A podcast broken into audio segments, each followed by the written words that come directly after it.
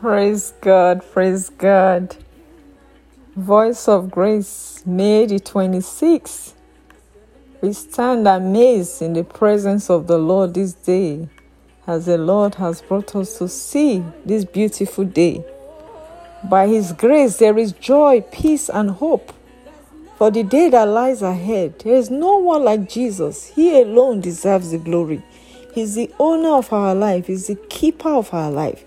And as we have surrendered our hearts to Him, we constantly withdraw from His grace. There's no one like Him. He's the unchangeable changer. He's reliable. He's the one that can turn every situation around. This bright new day is going to do mighty things for you.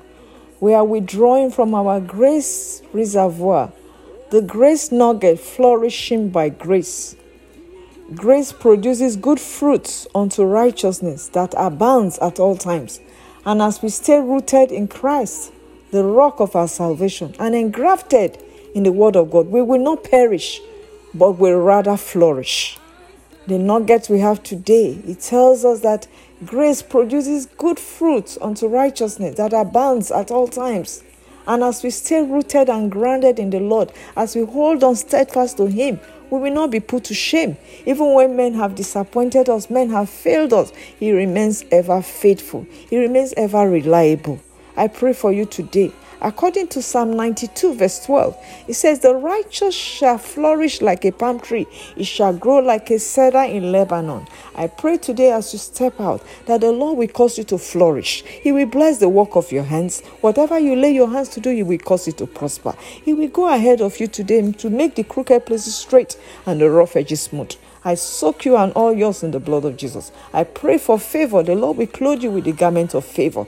This day might have started like an ordinary and hopeless day, but I know that help has come for you already. And there is hope in Christ because the Lord Jesus is set to lift you far above all the issues, the challenges of your life. He's about to turn your test to testimony. He's about to turn your trial to triumph. And he's about to convert your labor to favor in the mighty name of Jesus Christ. All you have to do is surrender your heart to him. If you haven't done so, you can just say this prayer and say, Jesus, I believe that you died for my sins. I surrender my life to you. Have your way in my life, Holy Spirit. Guide me in the way of righteousness. Make all the crooked places straight and the rough edges smooth. In the mighty name of Jesus. I pray for you that even as you step out, you will be highly favored. You will not be put to shame as you put your trust in the Lord. Ah, some trust in men and chariots, but as many that put their trust in the Lord, they will not be put to shame. Proverbs chapter 3, verse 5 to 7 tells us to trust in the Lord with all of our heart and lean not on our own understanding. In all our ways, you should acknowledge Him and He will direct your path. Even as you acknowledge Him today and as you withdraw from the grace reservoir, you will flourish, you will prosper, and you will not be put to shame. I pray that the lines will fall onto you in pleasant places. Remember, every day might look the same, but every day is not the same. I prophesy that this is your day of miracle. Good report, good news shall be your portion. Men will come and deliver your package to you. Long standing challenges return to outstanding miracle in the name of Jesus. Remember, it is freely you have received. It is more blessed to give than to receive.